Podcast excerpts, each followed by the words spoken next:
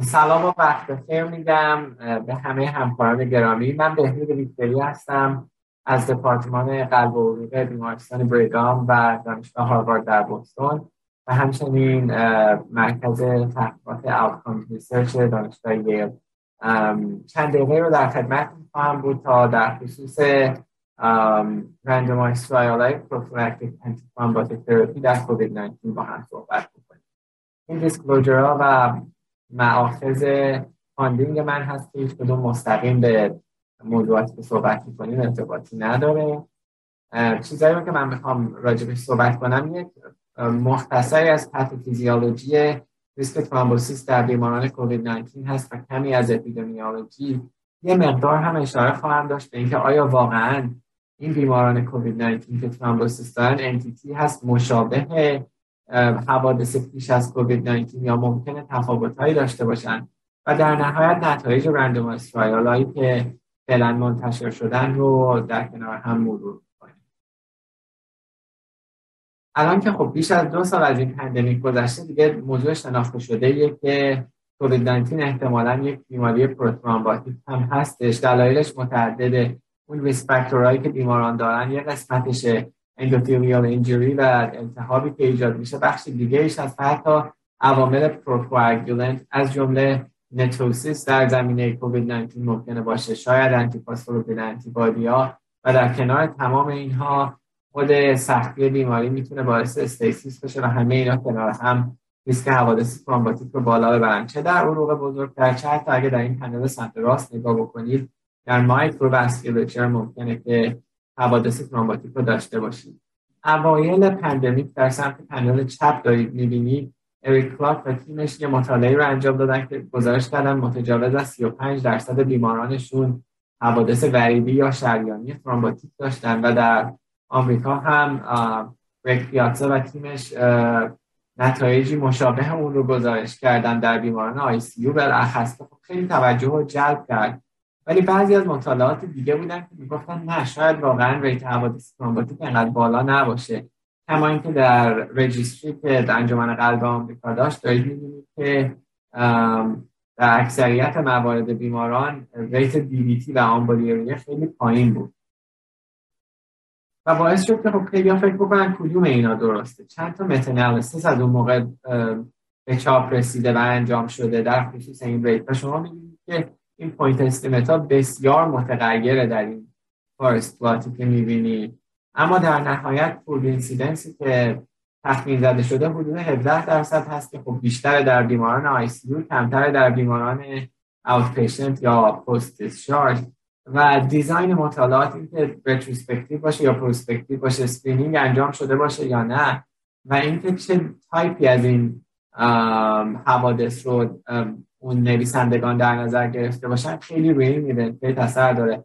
به عنوان مثال خیلی از این مطالعات distal deep vein thrombosis یا subsegmental pulmonary embolism یا venous thrombosis رو در نظر نمی گرفتن خیلی هم در نظر می گرفتن که این بخش از تفاوتشون رو توجیه می‌کنه.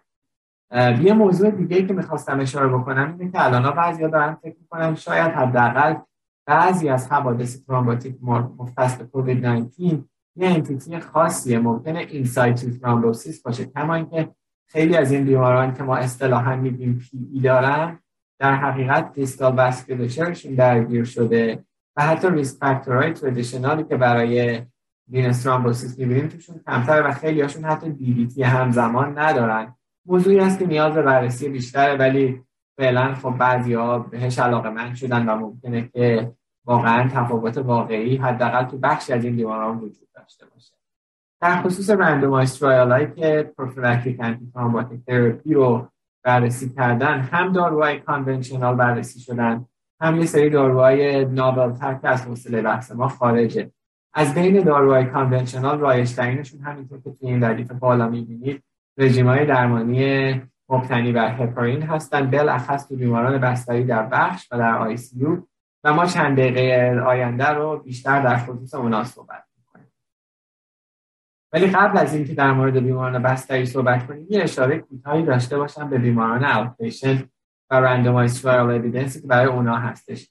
مطالعه ACTIV-4B اخیرا به چاپ رسید و چهار تا arm داشت برای placebo آسپرین دوز پایین apixaban و دوز بالای apixaban و به طور خلاصه عرض بکنم انقدر event پایین بود توی این مطالعه که randomized trial رو خیلی زود قطع کردن.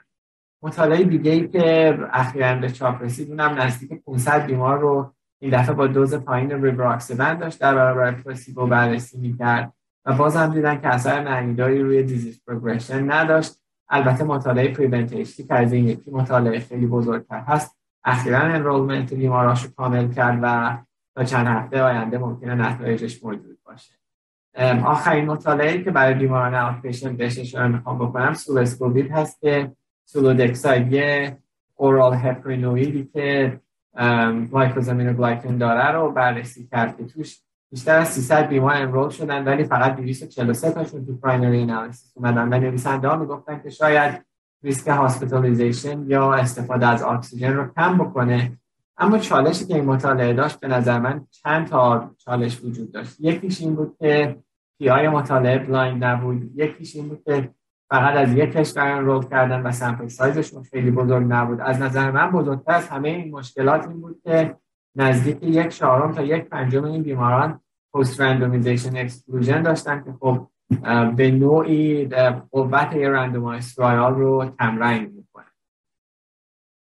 در بیمارانی که بستری شدن برای کووید 19 و فعلا تو بخش هستن چندین مطالعه رو با هم مرور خواهیم کرد. اولینشون به اصطلاح multiplatform trial بود که سه تا trial بزرگ بود. کنار هم جمع شدن adaptive بودن یه design خیلی پیچیده داشتن و intervention های مختلفی رو بررسی کردن. از جمله توی این قسمت دوز full intensity رژیم های درمانی heparin based در برابر usual care که می‌تونست low intensity باشه یا intermediate intensity و بعد از اینکه حدود 2200 تا بیمار رو enroll کردن trial قطع شد چون حدس می‌زدن که organ support free days رو بهبود میده. با اینکه بعضی ها هنوز سوال دارن آیا مریض های کنترل با بقیه مریض ها همزمان enroll شدن یا تفاوت زمانیشون هست که بخشی از این آوتکام رو نشون میده؟ چقدر اثر همزمان استفاده از داروهای ضد التهابی اینجا نقش داشته؟ سوالاتی هست که هنوز باقی مونده ولی به حال نتایج مطالعه حائز توجه. مطالعه بعدی که دوباره نتایج مشابه مالتی پلتفرم ترایال داشت هپ بود که 253 بیمار رو انرول کرده بودن و دیدن که برای primary outcome venous arterial thrombosis یا مرگ در سی روز استفاده از دوز full intensity low molecular weight heparin ا در برابر دوز استاندارد باعث شد که حوادث thrombotic کاهش پیدا بکنه. فقط موضوعی رو که من یه لحظه بهش اشاره بکنم بعضی از این حوادث thrombotic با routine screening به دست اومد. یعنی همشون symptomatic نبودن. مطالعه سومی هم که باز به نوعی شبیه دو تا trial قبلی هست که راجبشون صحبت کردیم trial RAPID بود که 465 بیمار رو دوباره به full intensity prophylactic anticoagulation یا standard intensity randomize کرد و با اینکه primary outcome خودش که مرگ‌ومیر یا invasive یا non-invasive ventilation یا ICU admission بود رو نتونست meet بکنه یه سیگنال جالبی در خصوص کاهش all-cause mortality داشت و این باعث شد که trialist ا یه meta-analysis ی انجام بدن با جمع کردن نتایجشون با دو تا trial قبلی که ذکر کردیم که بازم نشونگر این بود که ممکنه واقعا full intensity prophylactic anticoagulation تو بیمارانی که بخش بستری هستن با کووید 19 و enrollment criteria ی این trial ها رو دارن. از جمله اینکه عمده این بیماران D-dimer بالا داشتن عمده این بیماران ریسک خونریزی بالایی نداشتن. ممکنه تو این زیر گروه full intensity prophylactic anticoagulation سودمند باشه. موقعی هم که حتی test interaction انجام دادن دیدن که ظاهرا بیماران moderately یعنی بیماران تو بخش ممکنه این سودمندی باشه. بیماران severely یا بیماران ICU غیر از این باشه. های کوچیک دیگه هم انجام شده و نتایجشون توی pool های دیگه داره وارد میشه. اخیرا از جمله Swiss COVID-HEP در که تفاوتش با بقیه trial این بود. event rate خیلی پایینی رو گزارش می‌کرد و بین دو تا intensity متفاوت رژیم های درمانی هپارین تفاوتی نشون نداد. با ذکر این نکته که عمده بیماران در زمان enrollment یا D-dimer یا CTPA داشتن تا حضور حوادث thrombotic در زمان enrollment رو exclude کرده باشن. مطالعه اکشن آخرین مطالعه بیماران floor هست که صحبتش می‌کنم. اینجا دیگه رژیم های درمانی رژیم experimental مون وابسته به هپارین نبود بلکه full intensity rivaroxaban رو داشتن بررسی می‌کردن و روش آماری پیچیده ای داشتن با win ratio بررسی می‌شد یه hierarchical endpoint testing داشتن. ولی برای صحبت ما تا همین اندازه بگم کافیه که سودمند نبود ریبراکسبن و حتی ممکن بود که cumulative hazard مون کمی بیشتر باشه با ریبراکسبن بنابراین این جزء درمان هایی که بتونیم توصیه کنیم فعلا نیست. meta-analysis دیگه هم چاپ شد اخیرا که تمام این trial ها کنار هم گذاشته بود. از جمله اکشن رو با trial های هپارین و نشون داد که اثر بارزی روی all-cause mortality نبود. VTE کاهش پیدا می‌کرد ولی در ازاش خونریزی زیاد می‌شد. WHO و گروه های دیگه دارن meta-analysis های comprehensive تری رو انجام میدن که فکر می‌کنم تا چندین هفته آینده در دسترس عموم قرار بگیره در بیماران ICU صحبت کردیم که ریسک حوادث thrombotic بیشتر بوده و HESACOVID یکی از اولین trial بود که در تعداد خیلی کمی بیمار داشت. ولی داشت این ایده رو میرسوند که شاید P to F ratio با full intensity prophylactic anticoagulation بهتر بشه و شاید حتی بشه بیماران رو راحت از mechanical ventilation گرفت. اما وقتی نتایج multi-platform trial همون trial ی که داشتیم ذکر می‌کردیم قبلا زیرگروه ICU شون درآمد دیدیم که توی حدود 1100 بیماری که داشتن واقعا organ support-free days تفاوت چندانی نداشت. این شکل پیچیده سمت راست که می‌بینید خلاصش اینه که این رژیم درمانی فایده خاصی رو نداشت. trial INSPIRATION trial دیگه بود که مفتخر بودم با خیلی از اساتید و دوستان و همکاران در ایران. در کنار یه steering committee بین المللی روش کار بکنیم. و توی این trial چیزی رو که ما دیدیم این بود که توی بیماران ICU که کووید 19 داشتن و randomize شده بودن به standard intensity prophylactic anticoagulation در برابر full intensity prophylactic anticoagulation. آیا ما می‌تونیم یه بهبودی رو روی venous یا arterial thrombosis درمان با ECMO یا mortality داشته باشیم؟ و تو نتایجی که توی جمع گزارش کردیم دکتر صادقی‌پور lead author بودن. دیدیم که نه واقعا intermediate dose anticoagulation نتونست سودمندی خاصی برسونه. بررسی های متعاقبی که دوباره روی این زمینه انجام دادیم در 90 روز هم نتایج مشابهی یه trial دیگه که جالب بود اخیرا از ایران انجام شده بود. تعداد بیماران کم بود ولی بالاخره ایده خیلی قشنگی بود. این بود که آیا fibrinolytic therapy توی مریضای بدحال کووید 19 ICU که P to F ratio پایینی دارن و D-dimer خیلی بالا دارن آیا می‌تونه کمک کننده باشه یا نه؟ 15 تا بیمار به سه تا arm standard dose prophylaxis full intensity prophylaxis و یا TPA در کنار anticoagulation randomize شدن که گروه آخر تمام بیماران فوت شدن. با 15 مریض نمیشه نتایج قطعی داشت ولی وقتی که نتایج به این صورت هستن طبیعتا خیلی انگیزه زیادی رو نمی‌ذاره برای اینکه fibrinolytic therapy رو بخوایم دوباره بررسی آخرین زیرگروهی از بیماران که می‌خوام راجبشون صحبت بکنیم بیماران post discharge هستن و فقط یه دونه trial فعلا در این خصوص چاپ شده که trial MICHELLE بود. حدود 300 بیمار رو randomize کردن برای یک primary outcome ی که هم حوادث symptomatic رو داشت هم مجددا screening برای حوادث بی علامت رو. و در این شرایط دیدن که دوز VTE prophylaxis rivaroxaban 10 میلی گرم در روز در برابر no treatment یعنی trial blinded هم نبود.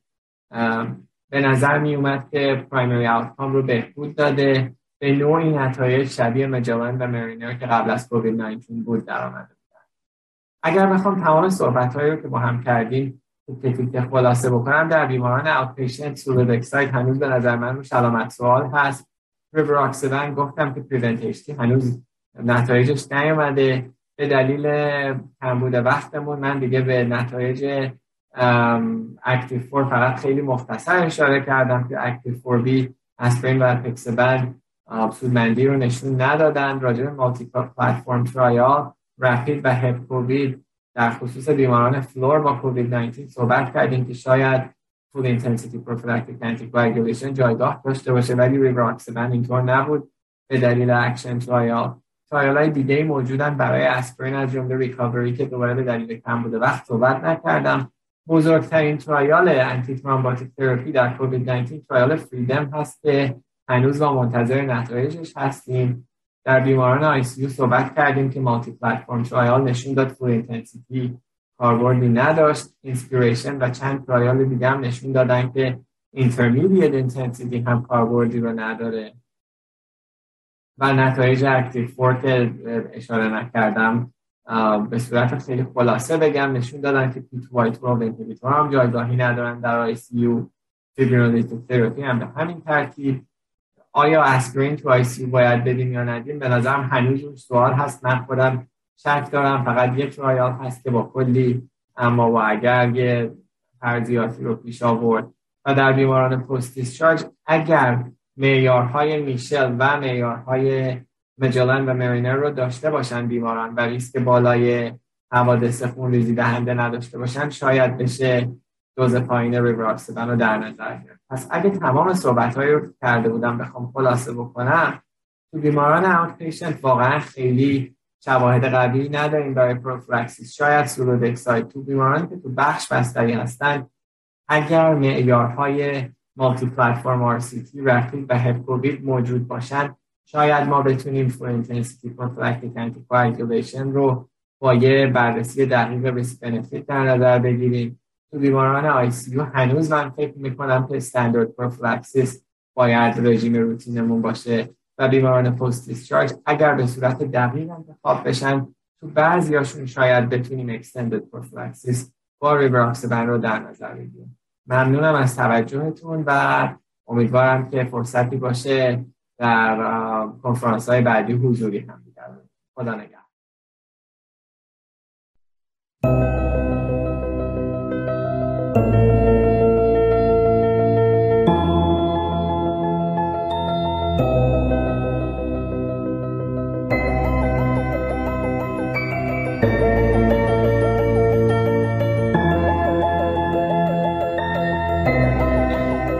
خیلی متشکریم از دکتر بیکتلی حالا امیدواریم که یه خود شرایط بهتر شه بتونیم خدمتشون اصلا حضوری باشیم توی برنامه های آتی. حالا ما بحث رو با هم میریم جلو. راجب شیوع صحبت کردن خب خیلی بالا بود دیگه. یعنی توی این مطالعاتی که الان دکتر مرور کردن من یادداشت می‌کردم حدودا 17 درصد تو آی سی تا 27 درصد. صحبت که می‌کردن حالا شما خیلی بیشتر از ما توی این مدت بحث و بررسی و انواع و اقسام پنیلا و اینا.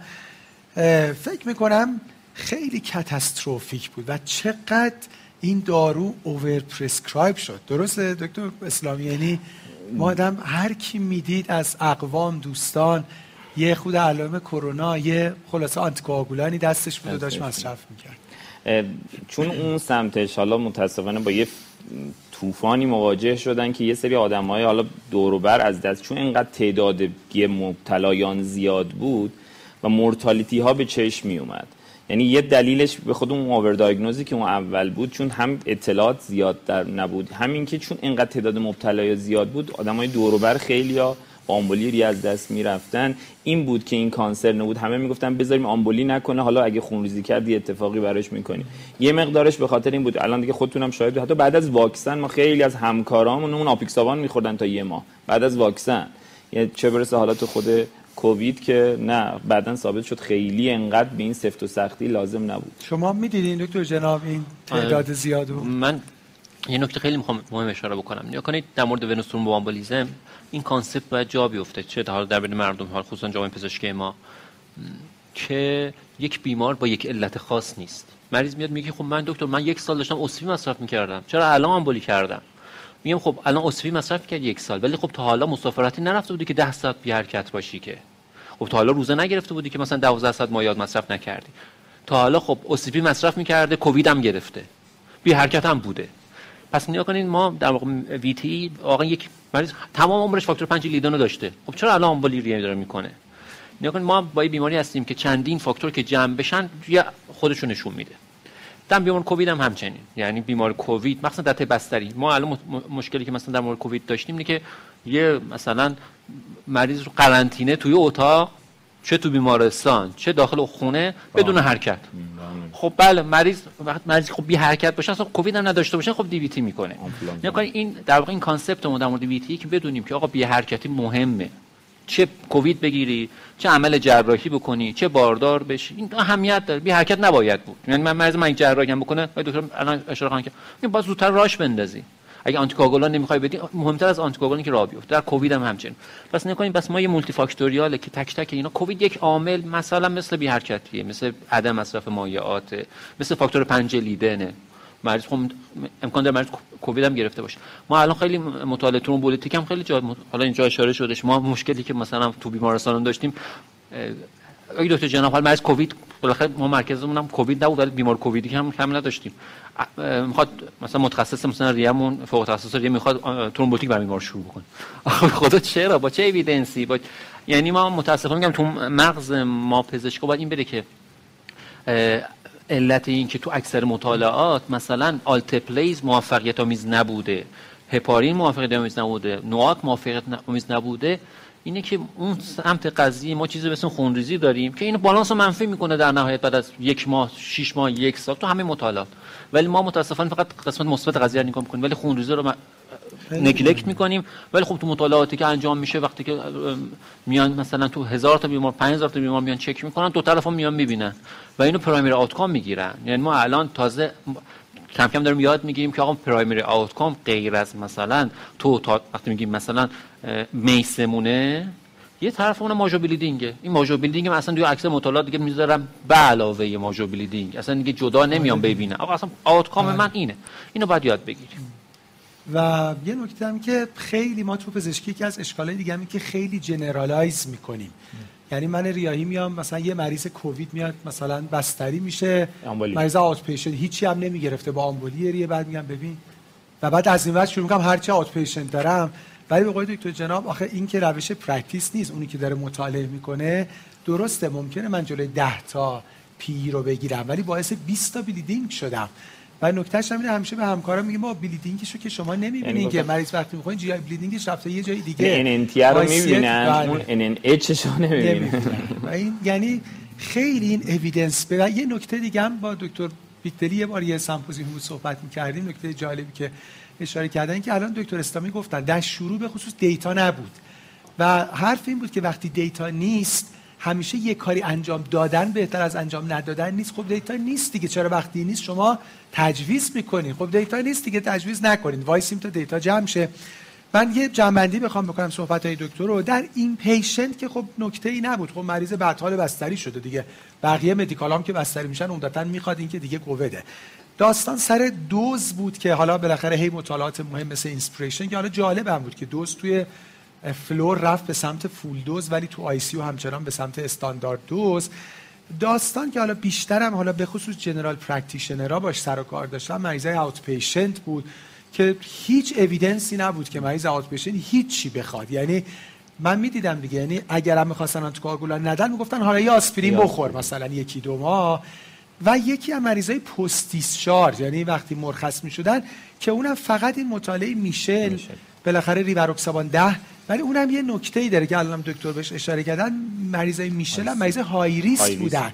یعنی اونایی بودن که مثلا یه IMPROVE score 4 داشتن یا مثلا 2 3 داشتن با D-dimer ای بالای 500 نه اینکه حالا یکی حالا مثلا چند روزم بستری شده و چون بستری هم خیلی بدون ایندیکیشن خب حالا ان که جمع جور شده ولی امیدوارم اگه حالا این چند تام کس یه خود دارو تعدیل شه. نکن دو تا نکته هم اشاره بکنم. اول اینکه فرموده ویتی خیلی مهمه. یعنی من مریض که بستری میشه. بهش میگم. میگم اگه شما انفارکتوز قلبی کرده بودی بهشون میگم. زیر 5 درصد احتمال مرگ و میر داشتی. اما الان که آمبولیه کردی تا 15 درصد بعد تا 20 درصد احتمال مرگ و میر داره مریض شما. و از انفارکتوز قلبی برای من خیلی مهمتر. من, من نگرانم. این نکته که شما فرمودید من تاکید می‌کنم. نکته دوم باید نگران VTE بود ولی نه با تجویز دارو مخصوصا برای پروفیلاکسی. lifestyle خیلی خیلی اهمیت شاید به نظر از کرونا بیشتر اهمیت داره. نگاه کنید lifestyle بازم تاکید می‌کنم. عدم تحرک طولانی. مریض میگه که اصلا آقای دکتر من هر روز یک ساعت ورزش می‌کنم. خب میگم خب 23 ساعت بعدش تو دیگه چیکار می‌کنی؟ خب بقیه‌شون نشستن تلویزیون دیگه نگاه خب یا خوابم یعنی فکر می‌کنه چون یک ساعت تحرک داره اینو می‌خوام تاکید بکنم. تو بیماران کووید یا بیماری که بستری هست حتی اون بی حرکتی چند ساعت اهمیت داره. اگرچه ما برداریم مثلا یک ساعت میگیم مریض راه برو. پس چند ساعت بی حرکت بوده. چاقی واقعا مهمه. خب مریض کرونا اگه مثلا 130 کیلو 140 کیلو بعد نگران بود. آمبولی می‌کنه ولی مثلا حواسمون نیست که خب بیمار چاقی اینقدر می‌تونه مهم باشه. من بازم فکر مثلا هیدریشن واقعا مهم کووید مخصوصا. تو کووید ما شاید از نظر medical اون نکته که خیلی دیگه دقت می‌شد که خوبم بود بحث hydration شون خب اگه مریض دهیدره بشه مریض خودش نخوره اشتها نداشته باشه خب منظورم اینه که باید به non-pharmacological این مسائل دقت بکنیم. مخصوصا تو مریض VTE دقت بکنیم که lifestyle بی حرکتی چاقی اینجور مسائل اهمیت داره و شاید اهمیتشون به نظر من خیلی بیشتر از داروها باشه. خیلی نکته یعنی واقعا تو یعنی هر جایی که نگاه می‌کنیم حالا ما فردا مثلا بحث rhythm control تو AF داریم. اونجا هم همه هی به ablation فکر می‌کنن. ولی بعد نمیگیم که خب risk factor ا کنترل نشه که شانس recurrence هست. یا حالا ما صبح بحث revascularization داشتیم. درسته. حالا یه مریضای indication دارن ولی ISCHEMIA trial هم وقتی بوده مقایسه کرده تازه اون arm revascularization plus optimal medical treatment. یعنی ما مریضا یعنی هر جا هم که مثلا اونجا استنت هم که می‌ذاره خیال تیم و مریض با هم راحت میشه.